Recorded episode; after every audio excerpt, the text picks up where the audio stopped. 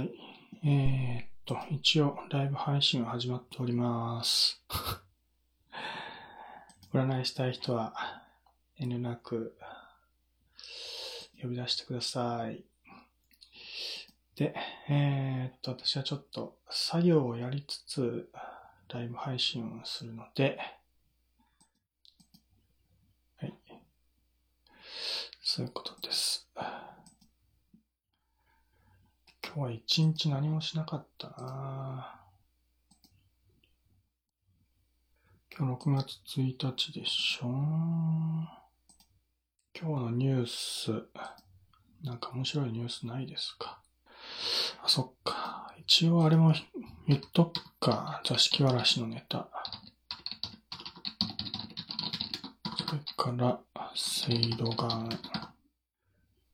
あの、座敷わらしの人、名前なんて言ったっけ？原田、正確に覚えて原田隆二っていう人かな？ちょっと、名前をフルネームで全然覚えてないや。名字も名前も定かではないので、ちょっと言いづらいけど。あの、なんだこれミステリーっていうね、テレビ番組。私は、テレビは家にないのでえー、基本的にテレビは見ないです、えー。テレビがあってもアンテナがないので見れないんだけど、なので、リアルタイムでテレビ番組を見るってことはまずないんだけど、まあ、一応ワンセグが入るので、ワンセグで、たまにね、例えば年末年始のカウントダウン、カウントダウンじゃないけど、なんだ、年越しした直後の暇な時間帯とかに えー、あの、なんだっけ、グルナイだったっけ？グルナイの99の面白そうを見るときにワンセグで見たりとかね。あるいは録画しておい、ワンセグで録画しておいて後で見るとか、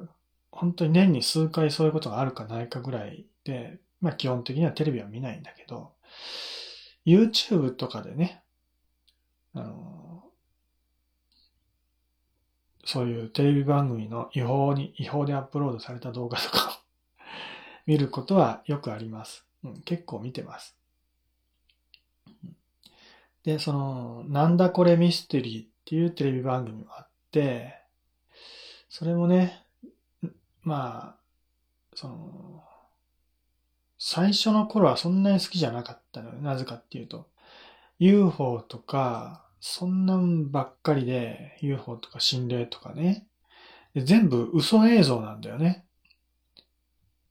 もう嘘って分かりきってるわけ。作り物っていうのはね、100%作り物なわけ。何、まあ、つ、ね、作り物だと分かりきってるのに、その、番組に出ている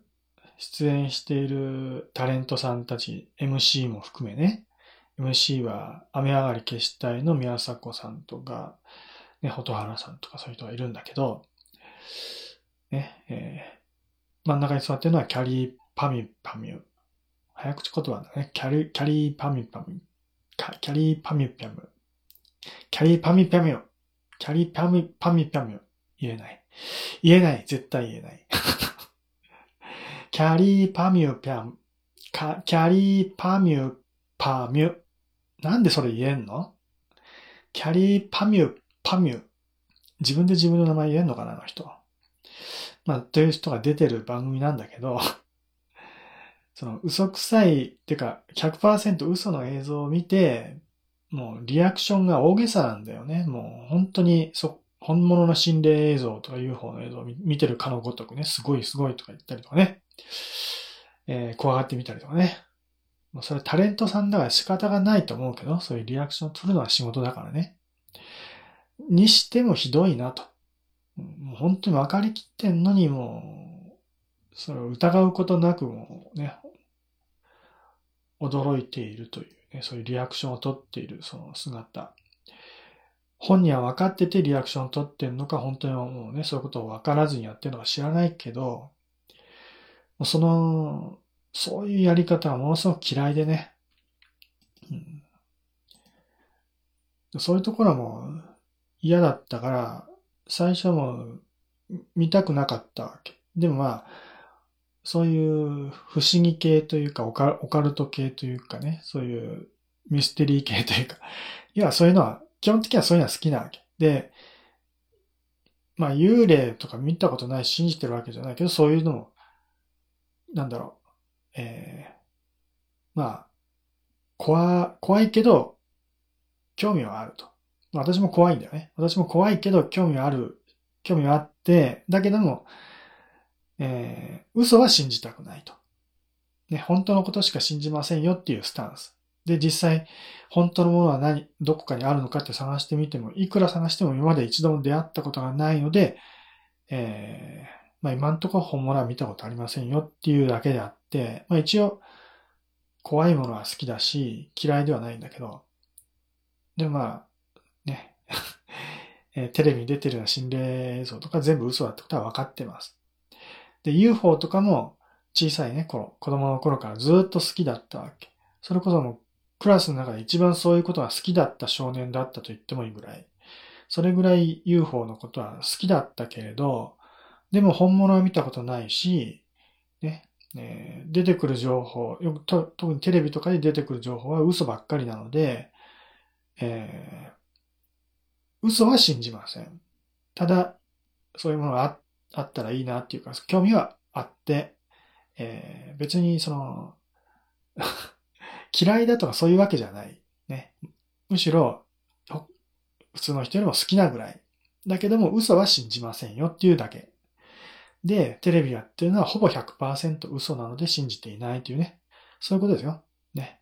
そういう説明をしないと、テレビでやってる UFO とか心霊は信じてませんよって言ってると、私がそういうことに関して100%ね、信じていないみたいな風に思われてしまうと思うけど、そうじゃなくて、そういうものに関しては普通の人よりもよっぽど好きです、私は。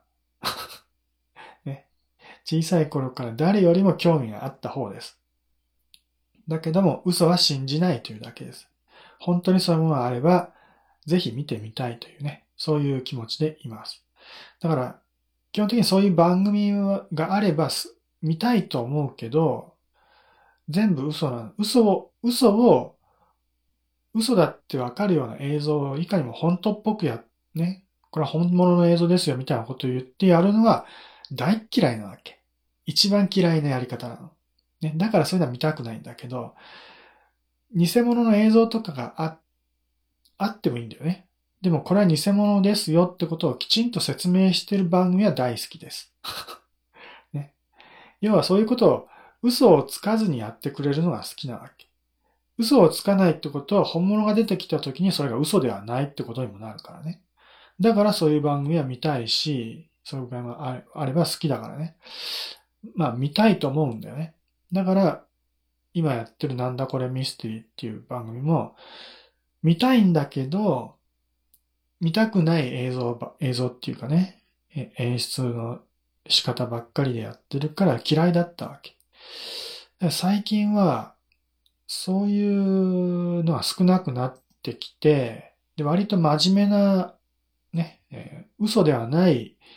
ものが増えてきたので、例えば、岩石、岩石やなんかをね、こう分析して、それが何かってことをきちんと調べてね、えー、そういうことを、まあ、最後の結果まで伝えているようなね、そういうコーナーがあったりするわけだよね。そういうのは非常に好感が持てるので、岩石とか隕石とかね、化石とかね、そういうもの。うん、そういうのは、まあ、そういう部分は悪くはないので、まあ、特別その辺は好きというわけじゃないけど、ね、えー、好感の持てる演出ということで私は見る、見てもね、そこは不快感を一切感じないわけ。ね、えー、その辺の洞窟に潜っていったりとかね、そういうのも悪くないです。ただ、心霊物とかは嫌いだと。で、最近、そのね、なんだこれミステリーのコーナーの一つとして、座敷わらしのコーナーがあったわけ。まあこれも、その、ね、ずっと続続きもののコーナーってわけだったかどうか知らないけど、まあ、好評だったのかどうなのか。な何度も何度もそれやってるんだよね。うん、別のところに行って座敷わらしがいるってところに行ってね、そういう、えー、検証をしてみるみたいな。うんまあ、検証をしてみるみたいなやり方はいいんだけど、でも結局、いるっていう前提でやってるでしょまあ、その、まあそれはいいんだけど、で、座敷わらし、私は座敷わらしが嫌いだとか嫌だとか信じないとかそういうことじゃないわけ。ね、さっきから言ってるように UFO とか、ね、幽霊とかは信じたいたちなので、座敷わらしも当然いたらいいなとは思いますよ。いたらいいなっていうか、いないと思ってません、私は。むしろいると思ってます。いるとかいないとか問題じゃなくて、それはもう、なんだろうね。えー、それこそ見える人にしか見えないっていうかね。まあ、いると思うならいるってことでいいんじゃないのっていうことです。それを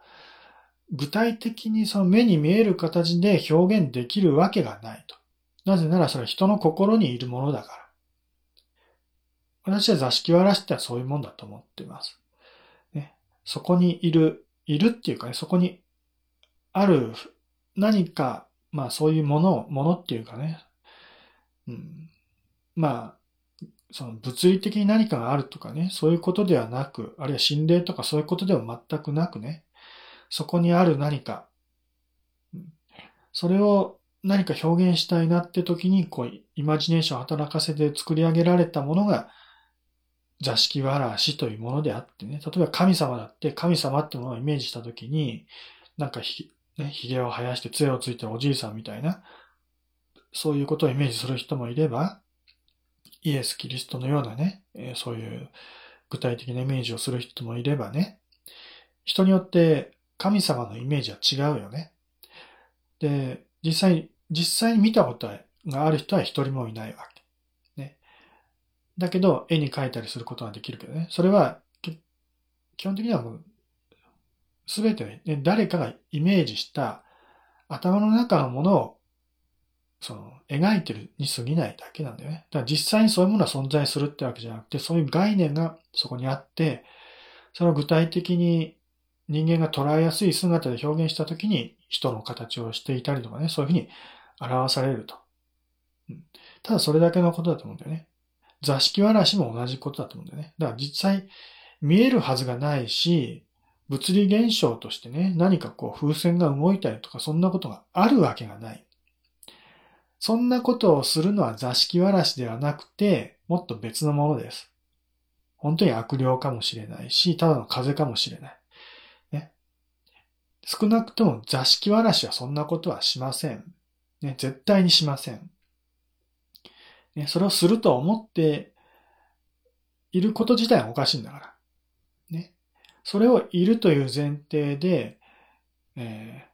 カメラを持って座敷わらしを撮影してやろうっていう魂胆でね、行って、なんとかこうね、えー、映し、カメラにね、こう、捉えてやろうっていうね、そういう根性は気に食わないし、映るわけないんだし、で、何か映してやろうと思ってれば、何でもないものはそういうふうに見えてきたりとかね。えー、もうひどい時にはもうやらせだよね。えー、スタッフがなんか息を吹きかけたりとか、そういうことをスタッフがやってない人としても、そういうね、そこの所有者、旅館とか民宿のね、その、えー、ね、所有者の人が、ここにはいるんだってことを示したいがためにね、えー、スタッフにもわからないように影でこそこそとね、音を立てたりとか、ね、風を出してみたりとかね、何かを揺らしてみたりだとか、そういうことをやってる可能性は十分にあり得るし、実際やってると思います。あるいは、こそこそどころじゃなくて合意の上でやってるとかね。うん、ね。そういうことをスタッフがやってるってことはもう十分あり得るし、まずやってるでしょう。やらないってことはあり得ないです。ね。あるいは、スタッフは一切手を触れてなくても、そういうことが起こりやすい条件をあえて作っておいて、ね。で、風船が動いたら動いたらね、それすごいなってことを言ってみたりするだけのことだよね。風船が動いてすごいって騒いでること自体、旗から見たらもうおかしいよね、そんなね。そんなことあるわけないのに。まあ風船が動くことはあるんだけど 普通にある、あることなのに、そんな驚くことじゃないでしょってことだよね。ねだからもう本当ああいうやり方は大嫌いなわけ。座敷わらしっていう、ある意味、まあ、神様じゃないけど、ね、それに近い存在だよね。神仏、まあ妖怪みたいなもんだけど、ね、そういうものを冒涜とか侮辱とかするような行為に近いと思います。そういうことしちゃいけないんだよね、本当はね。うん、そういうことしたら喜ぶのは座敷わらしだみたいなね。そういう変な理屈をこじつけていそうな気がするけどね、ああいう番組ではね。うん、確かに喜んでるか喜んでないかなんてことは私もわからないけど、そういうことはしてはいけないと思います。もっと謙虚な気持ちでね。まあやるならやるで、もっともっと謙虚な気持ちでね、カメラをに映さないぐらいな気持ちやんないと、ね、そこに行って、そこでね、座敷わらしを心で感じるってことをやんないとダメなんだよね。その心の部分をものすごくおろそかにしてるよね。実際見てやろうとかね、なんか感じてやろうとかね、聞いてやろうとかね。そういう、ものすごくゲスなやり方をするのはすごく気に食わない。大嫌いああいうやり方ね。本当に心で感じてほしいと思う、ああいうものは。ね。えー、もう本当に、うんね、そういうこと言ってると本当に もう、もっともっと強く言ってやろうって気になってくるけどね。うん。まあ、とにかくあれ、ああいうね、えー座敷わらしをもて遊ぶようなことはやってほしくない、大嫌いですというね、そういうお話です。で、私は別にあの、ね、それを担当していたタレントさんの原田なんとかっていう人、原田隆二っていう人かな。その人のことは好きでも嫌いでもないです。ただ、座敷わらしのことを信じてるっていう体で、ああいうことやってたので、それ自体はすごく嫌いでした。そんなことをね、や、そういうことを言ってることがなんかすごくうさんくさかったし、結局、そういうことを言ってる、じ、まあことが、まあ、根性がひん曲がってたんだろうけどね。だからこそ、まあ不倫みたいなことをして、世間に叩かれるってことになったのかもしれないけどね。で、別にそういう雑誌座敷わらしのことを言わなかった私はその人のことを何とも思わなかったけど座敷わらしのことやってたので嫌いだっていうだけだけどね。むしろ不倫なんかしたって嫌いにはなりません。不倫は全然問題ないです。私から見れば。もちろん世間的には不倫は叩かれる要素の一つだけど、私はその人は不倫をしたからこの人悪い人だとかそんなことは言わない。ね。不倫なんかどんどんやってくださいと。うん、全然全然問題ないですよ。まあもちろんね、その、いろんな人の立場から考えれば、そういうことは言ってはいけない場合もあるけどね。と当然、まあ不倫っていうからには相手の奥さん、まあ本人の奥さんかな。本人が結婚していて、奥さんがいてってことだと思うけどね。その奥さんからの立場で見ればものすごく腹の立つことだよね。だから、絶対にいいことですよとは言わないよ。うん、だから奥さんの立場でから見れば悪いことをしてるわけだから、その点は奥さんのことを考えて、えー、まあ、それなりの償いはしてくださいよとは思うけどね。ただ、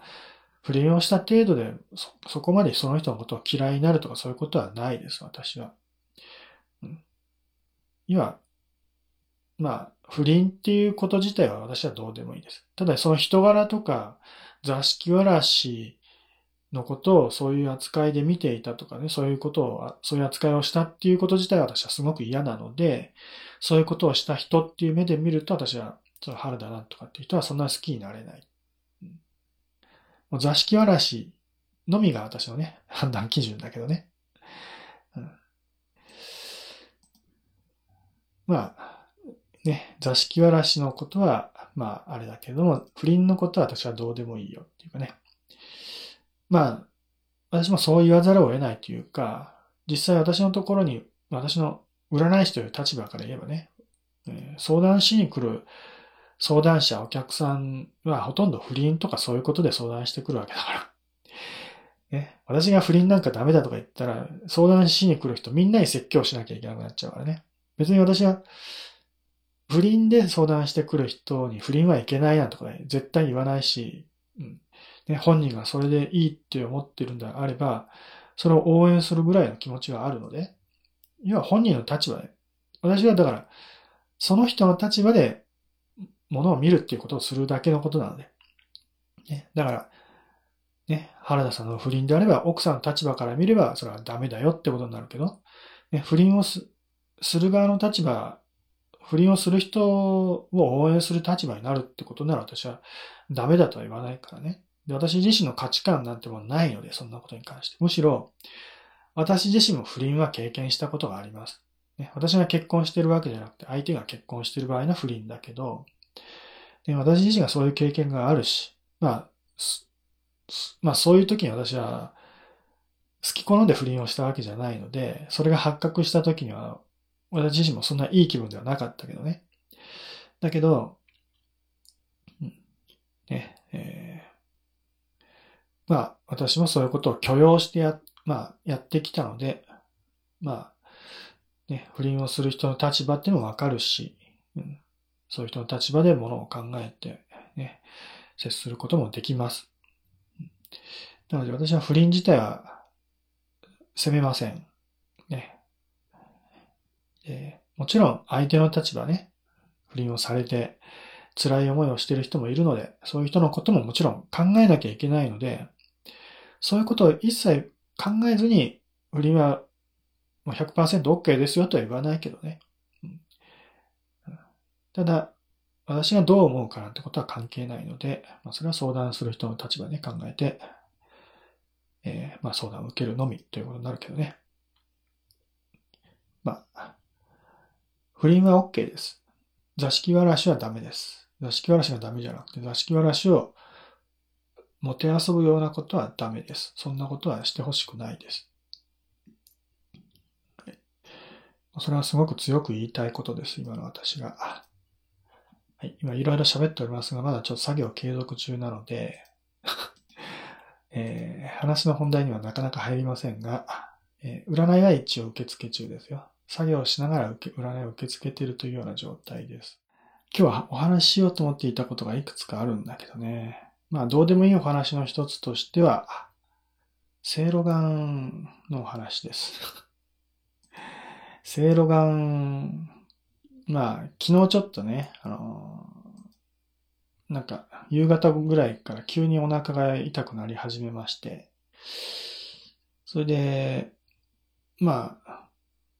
ね、軽い腹痛ならいつもはそんなに気にせずね、まあ、ちょっと我慢してす、す過ごすんだけど、まあ、その後ちょっとね、えー、お仕事が入ってしまったので、お仕事しなきゃいけないんだけど、まあ、ちょっと腹痛で今日はキャンセルしてくださいというのもあれなので まあひどい時には、もうどうしどうしようもない時には、その時はお仕事お休みにするけど、まあ、どっちにしたらいいかちょっとわからないぐらいの腹痛だったからね。とりあえず薬飲んでしのごうと思ってね。でいつも常備してある薬はセいろがんなんだけどね。そのセいろがん、セいろがんしかなくてね、それを飲んだわけだけど、だいぶ残りが少なくなってたんだよね。うん、そろそろ買いに行かなきゃなと思ってね。うん、そう思って、まあ今日、まあ、昨日はお薬飲んで、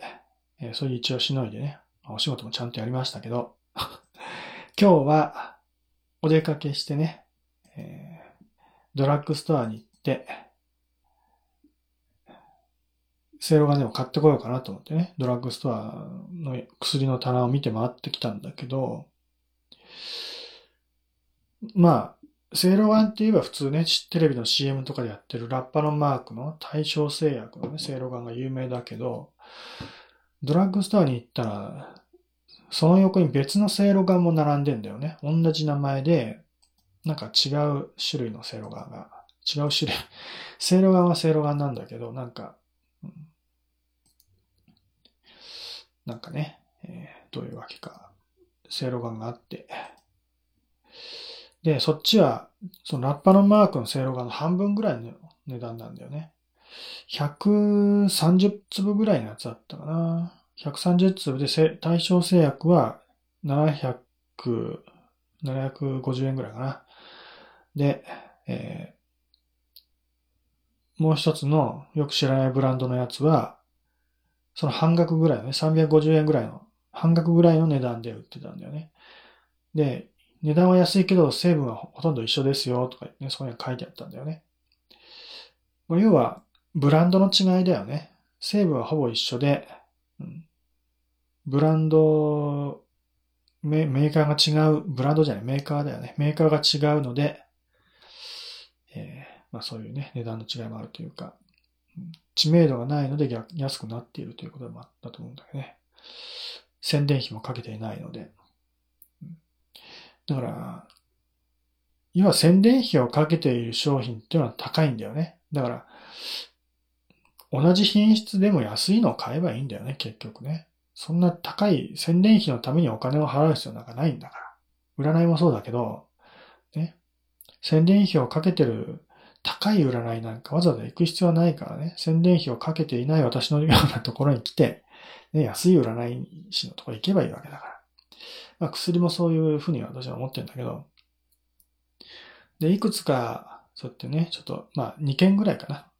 ドラッグストア見て、その、セイロガン、まあ、見てきたけど、セイロガンとか見れば当然その、百草ガンっていうのもあってね。まあ、そその二つは商品、商品名として私が知ってるから目に行くだけで、実は、腹痛の薬、まあお腹の薬っていうのはそれ以外もたくさんあるんだけど、どれを選んでいいかわかんないから自分が知ってる薬を選ぶことになるわけだよね。まあ CM 打つってはそういうことでもあるけどね。CM 打つことで名前を知ってもらって、名前を知ってもらうと、ね、他に商品があっても知ってるものを手に取るっていうね、そういうのはあるからね。だから宣伝をするんだけど、うんまあでも、まあ、そうやって見てると、セイロガンがいいのか、百草ガンがいいのか、それともそれ以外の薬がいいのか、そもそも腹痛に効くのかどうかみたいなね。セイロガンとか百草ガンの効能を見ても実は腹痛って書いてないんだよね。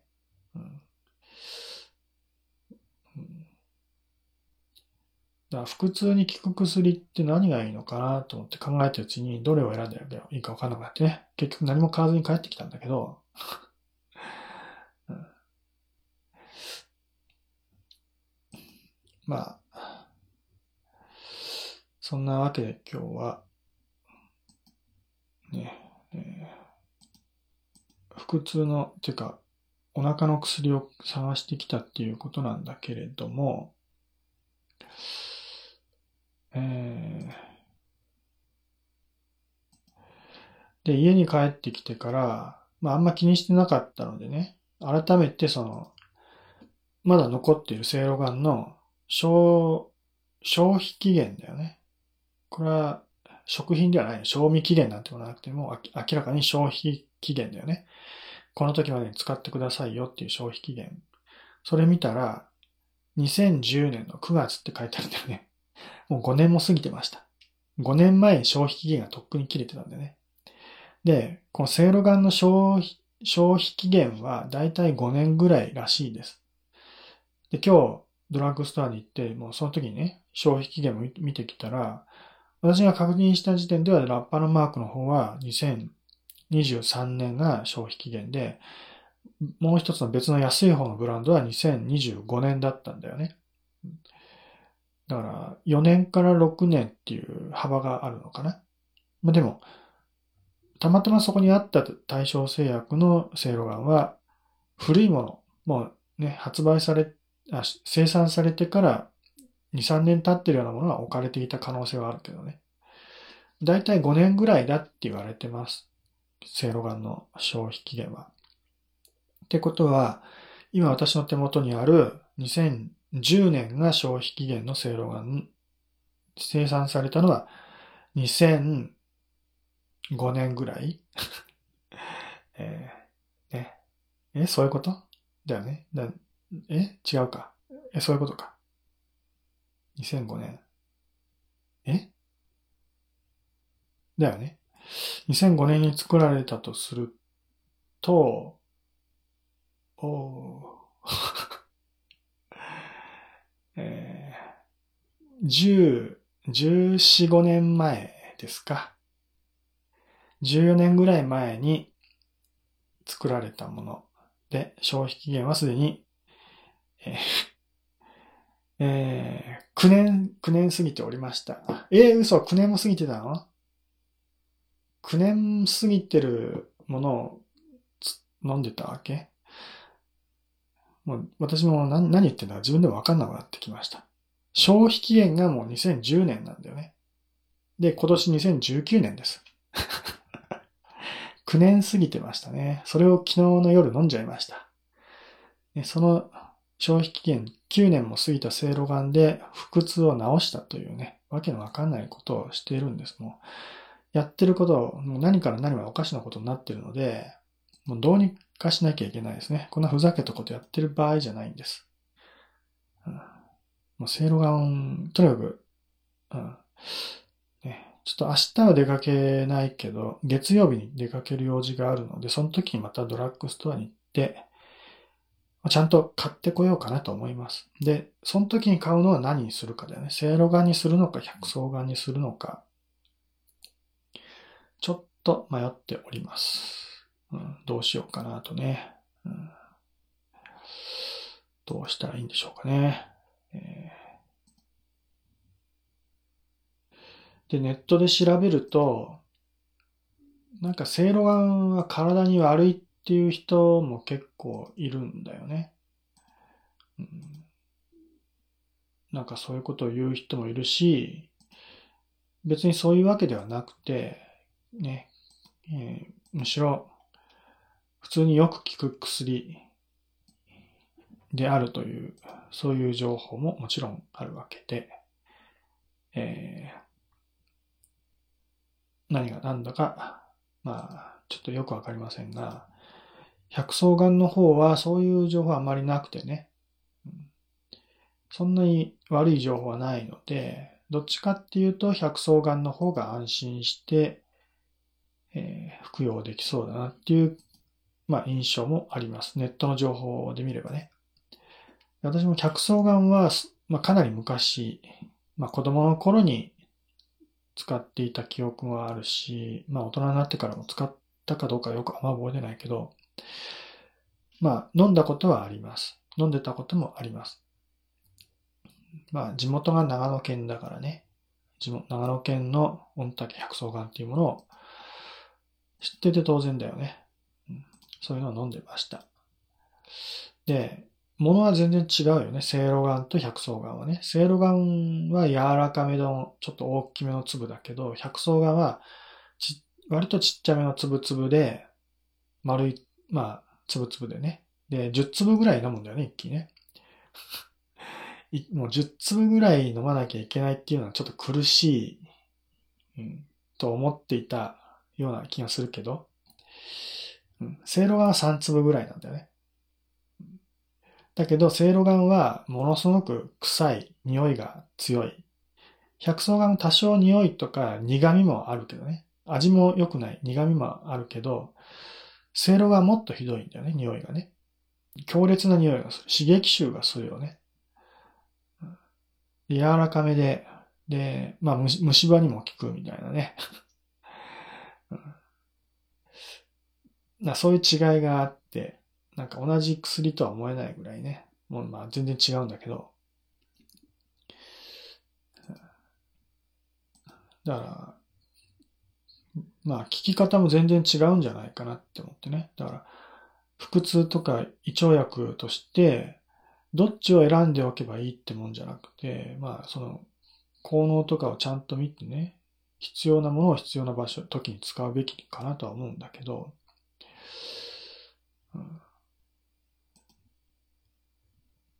まあ、ね、どっちを、どっちがいいのかよくわからないわけ。うん、で、ね、せいろがんはものすごくよく効きそうな気がするけどね、その強烈な匂いのイメージからね。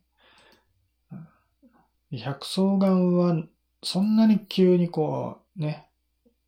こう、即効性があるような感じもしないけれども、まあ、それでもよく聞くという人もいてね。その辺がよくわからないんだよね。自分の体に合うのかどうかってのもあるし。だから実際使ってみて効かなかったら意味がないからね。まあ、私は急にお腹が痛くなって、どうしようもないって時にやっと薬を飲むので、まあそれでまあ賞味期限がね、消費期限が9年、まあ、10年近く経ってしまったような薬が未だに残ってるみたいな感じなんだけど、めったに薬は飲まないわけだよね。だそうめったに飲まないものを、まあね、ものを買う、買うわけだから、ちゃんと効くものを置いときたいわけだよね。で、いざもう腹痛になった時に、もう年に何回かあるんだけど、その腹痛になった時に効かなかったらもう困るわけ。死ぬほど苦しいからね、そういう時はね。だから本当に、まあ、効き目が一番強いやつが欲しいなとは思ってんだけどね。最近は頭痛薬はもうほとんど飲まなくなりました。頭痛薬はほとんど飲んでないんだけど、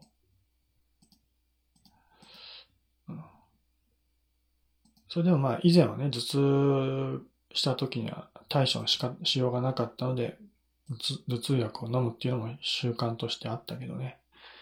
最近はもう全く飲んでないし、頭痛薬も常備してません。ままあ一応昔買った、買ったわけじゃなくて人からもらったものは残ってはいるけどね。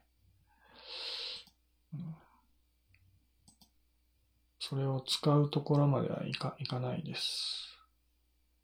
ていうか、それも消費期限が切れてるから、本当は使いたくない。もうギリギリどうしようもなくなった時に使うために残してあるぐらいな感じだけどね。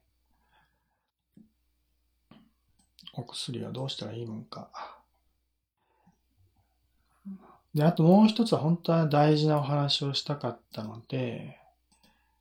まあ、これ、まあ今日のメイン、メインでもないけど、ちゃんとしたお話があったんだけど、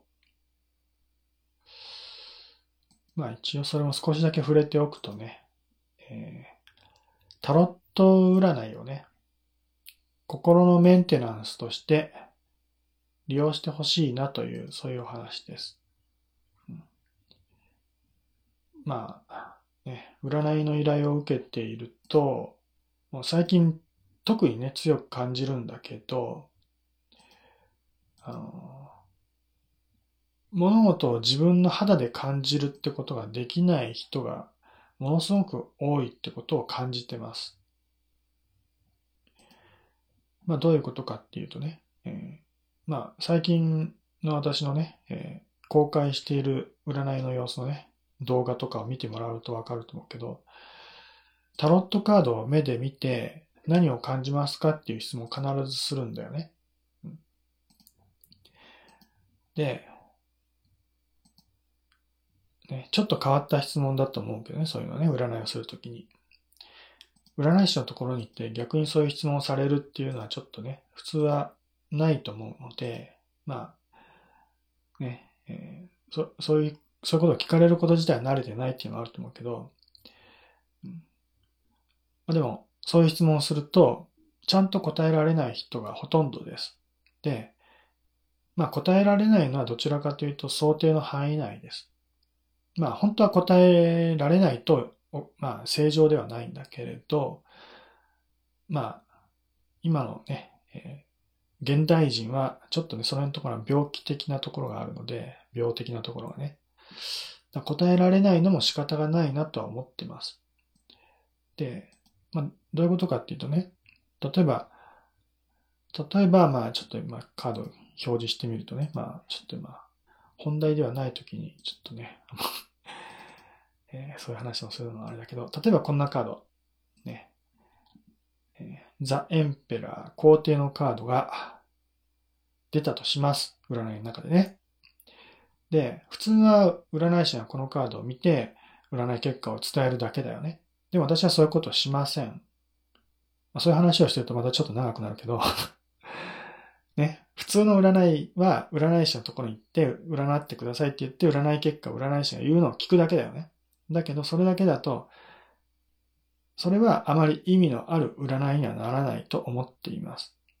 なぜなら、占い師が言ってることをただ聞かされるだけなので、それは情報としてね、意味のあることかもしれないけど、まあ、最近その天気予報のお話も書いたけど、占いは天気予報とは違うわけです。天気予報の場合は晴れるか雨になるかっていうその情報さえ分かれば用をなすけど、占いはそういうことではないんだよね。情報だけを聞くことが目的ではない。要は、ね、その情報を聞くことによってそれが当たってるか当たってないかっていう判断ができればいいっていう、そういう代物ではないので。なので、本当の意味で占いを活用しようと思うなら、占い師が言うことだけを聞いても何の意味もないわけです。それはどんなにいい結果であろうと、言ってることを聞いてるだけじゃ何にも意味はありません。カードを見て、ね、ここに皇帝っていうカードが出てますよ、出てるってことを相談している人自身が、まず認識する必要があるわけです。それは占いだからね。ここにこういうカードが出ています。出ているっていう事実だよね。事実を受け止めるってことが大事だからね。で、それを占い師が見てこういう解釈をしましたよ。どうですかって言って、で、実際に相談している人もカードを見てね、占い師の言ってることを納得して聞くっていうことは大事だよね。うん。で、占い師が言ったことを、あ、このカードではこういうこと言ってるんだなって思うことで、初めて意味のある占いになるっていうことだよね。それをやらないと、ね、その大事なこのカードを受け止めるってことをやらないと、まあ、極端な言い方をすると、占い師が言ってることだけを信じることになるからね。それを占い師の言葉で洗脳されてるようなものだからね。マインドコントロールされてるような状態だから、ものすごく危険なことであるし、社会的な問題にもなりかねない恐ろしいこと、良くないことだと思います。だから占い師の言ってることをそのまま丸々鵜呑みにするようなことはしてはいけないことなんだよね。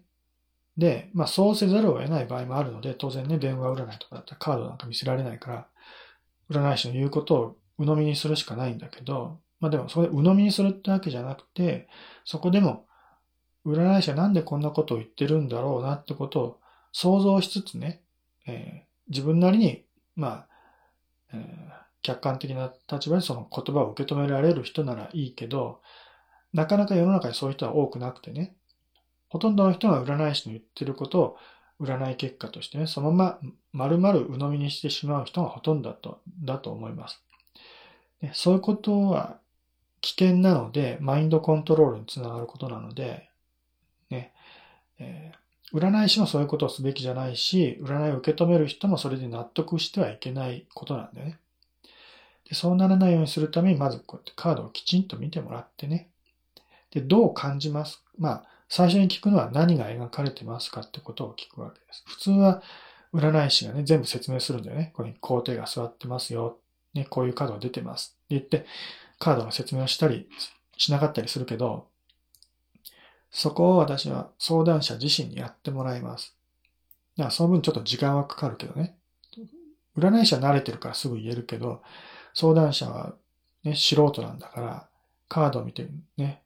すぐにスラスラとね、言葉が出てくるわけじゃないからね、ちょっと時間はかかります。でも、あえてやってもらいます。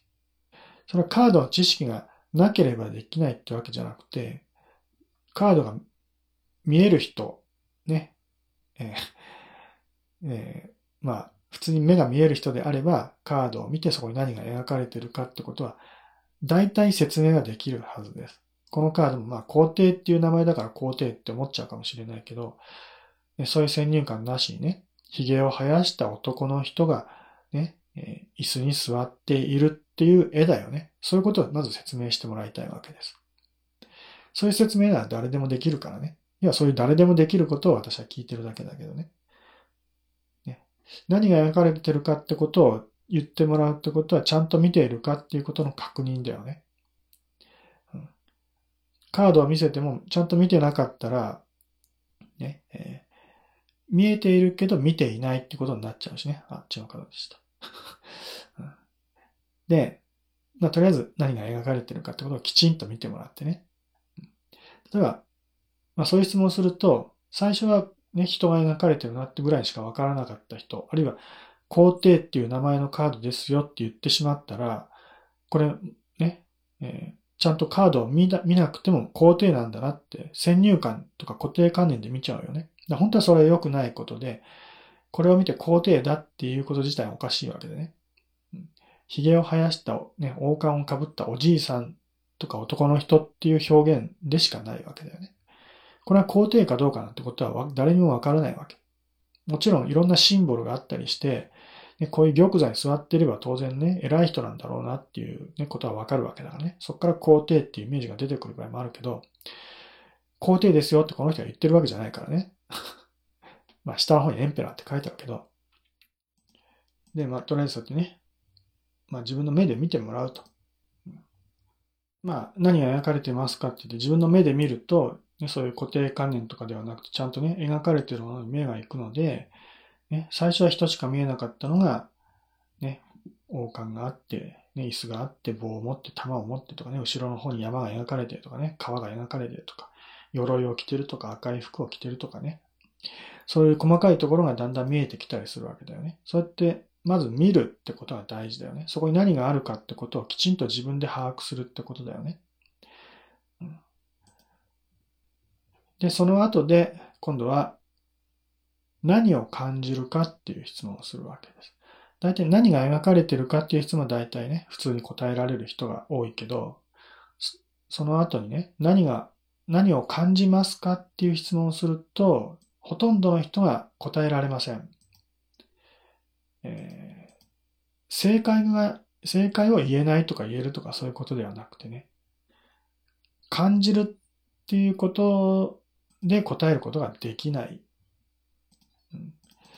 本人は、まあ一応ね、そういう質問すると、答えようと努力をして、それなりの回答をするんだけど、そのそれなりの回答が、感じた答えじゃないんだよね。大体が頭の中で考えたこととか、ね、こう思ったっていうね、思ったり考えたりしたこと、思考、思考の部分に含まれる答えしか返ってこないわけ。例えばこのカードを見て、ね、ちょっと怖そうな感じがしますとか、ね、えーなんだろう、真面目な、真面目そうな人だなとかね、思いましたとか、そういう答え方をする人がほとんどです。ね。だけど、そういう答えじゃないんだよね。まあ、言葉の上では怖そうな感じがしましたって言うから、感じたって言えると思うかもしれないけど、それは感じてるわけじゃなくて、思ったり考えたりしただけなんだよね。そうだと判断をしただけやって、実際に感じたわけじゃない。もちろん、心とか、心で感じるとかそういう言い方あるよ。さっき座敷わらしを感じるみたいなことを言ったけどね。そういう感じ方ももちろんあるけど、そういう見えないものを感じるということではなくて、あくまで見えているものから何を感じますか？ということなんだよね。でそこで答えてほしいのは、人間の五感。見えないものは第六感とか霊感ってことになってきちゃうからね。私はそういうものでものを見てほしいわけじゃない。ね、そういうものではなくて、ちゃんとここに描かれているものから感じるもの。普通は視覚だけどね。五感の中で視覚も含まれてるけど、それ以外にも聴覚、味覚、触覚、嗅覚、いろんな感じ方があります。このカードを見れば、まあ、視覚的には赤いっていうイメージがあったりするけどね。その赤いイメージを見たときに、唐辛子のね、唐辛子の辛い、ね、えー刺激的な味を、味を、味として感じる人もいれば、あるいは梅干しを連想して酸っぱいって感じる人もいるかもしれないし、ね、えーまあ、暖色系なので、暖色ってまあ、あったかい系統の色なので、暑いとかね、あったかいって感じる人もいるでしょう。だいたいまあ、暑いって感じるのは普通な感じ方だと思います。ね。あるいはなんか、まあ、ね、なんか、えー特に匂いはそんな感じないかもしれないけど、人によっては、えーまあ、なんだろうね、その、この人の汗臭い匂いを感じたとか、ね、ちょっと塩気を感じたとか、まあさっきの辛いっていう味を感じたとかね、あるいは音、音としてね、川の音がね、ちょろちょろ流れてくる音が聞こえてくるとか、ね山に反響してくるなんかね、こう、エコーのような音が聞こえてくるとか、音として何かを感じる人ももちろんいるわけです。でそういう、要はそういう五感で何を感じるかというようなことを答えてほしいわけだけど、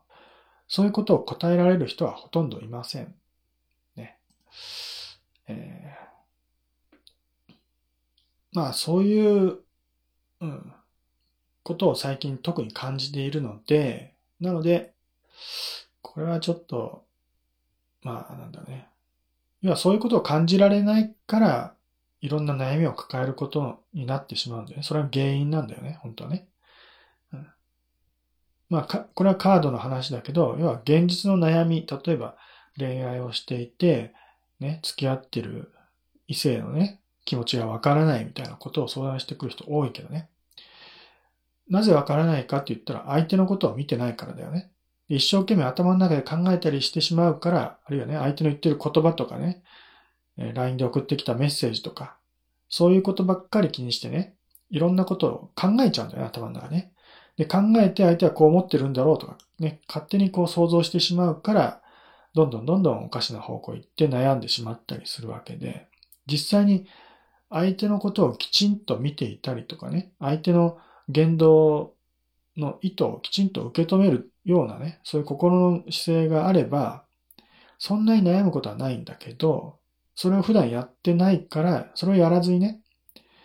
もう安易な方法で相手のことを勝手に想像したり決めつけたりしてしまうから、間違った考え方をして、えー、苦しい思いをすることになる。結局そういう、まあ、悩みの大半の原因はそこにあるっていうことなんだよね。それはなぜか、なぜそういうことになるかというと、まあ、カードを見てもね、何を感じるかって質問したときに、きちんと感じたことを答えられないっていうことなんだよね。うん、でそれが答えられるようになってくると、まあ、ね、えー、人間関係で言えば相手のことはちゃんと見えてくる。相手のことは見えて、見えるようになると。見る、そう、まあね。そういうことができるようになってくると、悩みを解決できる。ね、占いなんか頼らず、どんどん解決できるってことになるんでね。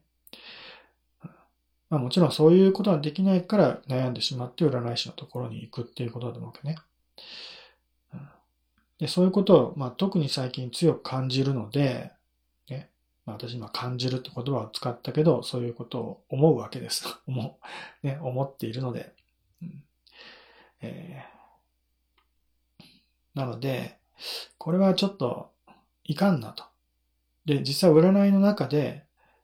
こういう説明をちゃんとするわけだよね。感じるってのはこういうことですよって説明をしても、その直後に、やっぱり考えたり思ったりしたことで答えちゃったりするんだよね。もう癖がついてるので、そっから説明されてもね、えー、なかなか治らないわけ。どうしてもね、その癖が抜けないんでね。だからこれはちょっと、その、ねそういう癖を抜くための訓練が必要だなと思う人が結構いるんだよね。うん、もうほとんどの人はそうです。ね。自分は大丈夫だと思ってる人でも実際やってみればできないと思います。まあ頭の中でね、分かっててやるとできるかもしれないけどね。私とこう対話しながらやってるとね、ついつい普段の癖が出て、ね、変な答え方をしてしまう人が多いと思います。でそういうまあ、ことが、まあね、気になっているので、まあ、占いという形ではあるけどね、まあ、心のメンテナンスっていう形でね、えー、占いを活用してもらいたいなと思ってるわけです。また、ね、特に一枚占いとかでね、えー、簡単な質問で占いをしてね、で、実際にカードを見て、で、何を感じるかってことを私に問いかけるので、それに答えてみてね。それで、えー、うまく答えられなかったら今心の状態はおかしいよと。心っていうかね、感じ方が今ちゃんとできていないよってことに気づくことができるので、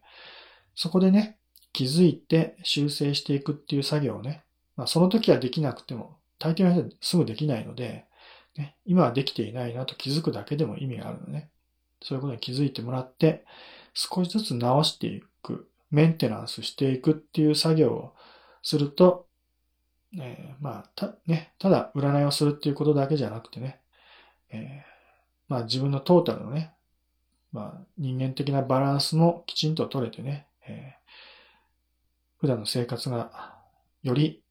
まあ過ごしやすいというか、まあね、悩みから解放される幸せな方向に向かっていくんじゃないか。ある意味、開運法としてね、心のメンテナンスみたいなこともやっていけたらなと思っているわけです。なので、まあ、そういうこともね、えおいおいちゃんと自分のサイトの方で書いてね、ちゃんと説明をするつもりだけど、今日はそういうお話を少ししようと思っておりました。えー、まあ、そう、今日はちょっと作業しながらだったらちゃんとお話はできなかったけどね。はい。えー、じゃあとりあえず今日はここまで。はい。なんだかんだ言ってもう時間来ちゃったので今日はおしまい。